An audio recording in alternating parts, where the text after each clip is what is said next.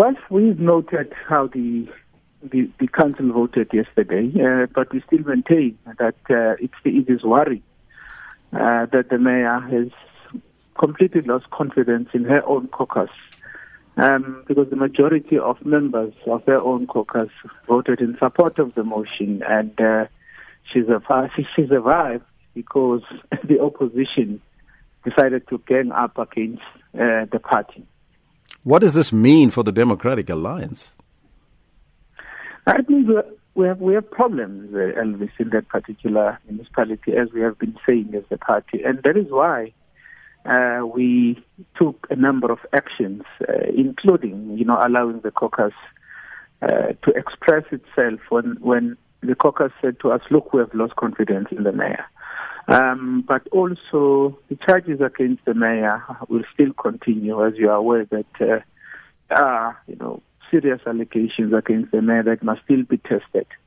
Um, so that's worrying for the Democratic Alliance, of course. And the sooner we deal with that matter, the better. Now, de Lille says that the outcome of the motion simply indicate that she was already found guilty on untested allegations. How would you respond to that? I mean, the mayor is, is, is, is, is not correct. I mean, she knows that. Um, Elvis, I think it's important to remind uh, your listeners uh, that um, the mayor was charged uh, facing serious allegations. But the motion was triggered by, by what happened subsequent to the charges that were brought against her. Um, because immediately after uh, FedEx took a decision to charge her, uh, there were other new revelations. For example, the AG, uh, AG's report revealed that she she was not completely honest about um, the upgrade in her house she defied a caucus position in the council meeting. And those are some of the reasons that resulted in the caucus saying, look, despite the fact that the mayor has been charged, but what happened subsequent to the charges um, clearly indicate that we can no longer be led by, by her. That's the point here. But some would suggest that the DA now have egg on your face because about two weeks ago you encouraged the caucus to vote for a motion to remove Patricia de Lille. What does it say about perhaps cracks within the Democratic in, Alliance? In fact, that that proves beyond reasonable doubt that we were correct, in fact, by allowing the caucus to express itself.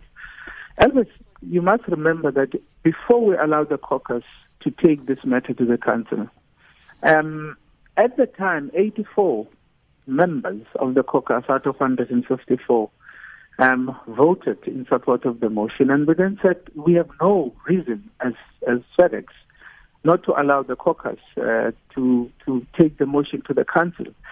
But yesterday, um, 108 members voted in favor of the motion from our caucus. So she survived by the skin of the teeth because the opposition decided to vote with her. In fact, the very same ANC that had brought the motion of no confidence against her, uh, for the very same reason, decided to vote against the motion to spite the DA you know, for nothing else. So, I mean, you cannot then say that the, the DA was wrong for allowing the caucus to express itself. I mean, I think yesterday was a was a clear indication that we were right. In conclusion, uh, what's the way forward now for the Democratic Alliance and Patricia de Lille? Very briefly, in 30 seconds. No, the way forward is that we must continue, you know, speed up the process um, um, of finalizing those those charges. The mayor must appear before the FLC, and we must find a speedy resolution to this matter so that uh, we can make a decision and focus, you know, um, our attention on delivering services for the people of Cape Town, and that is what we need to do now.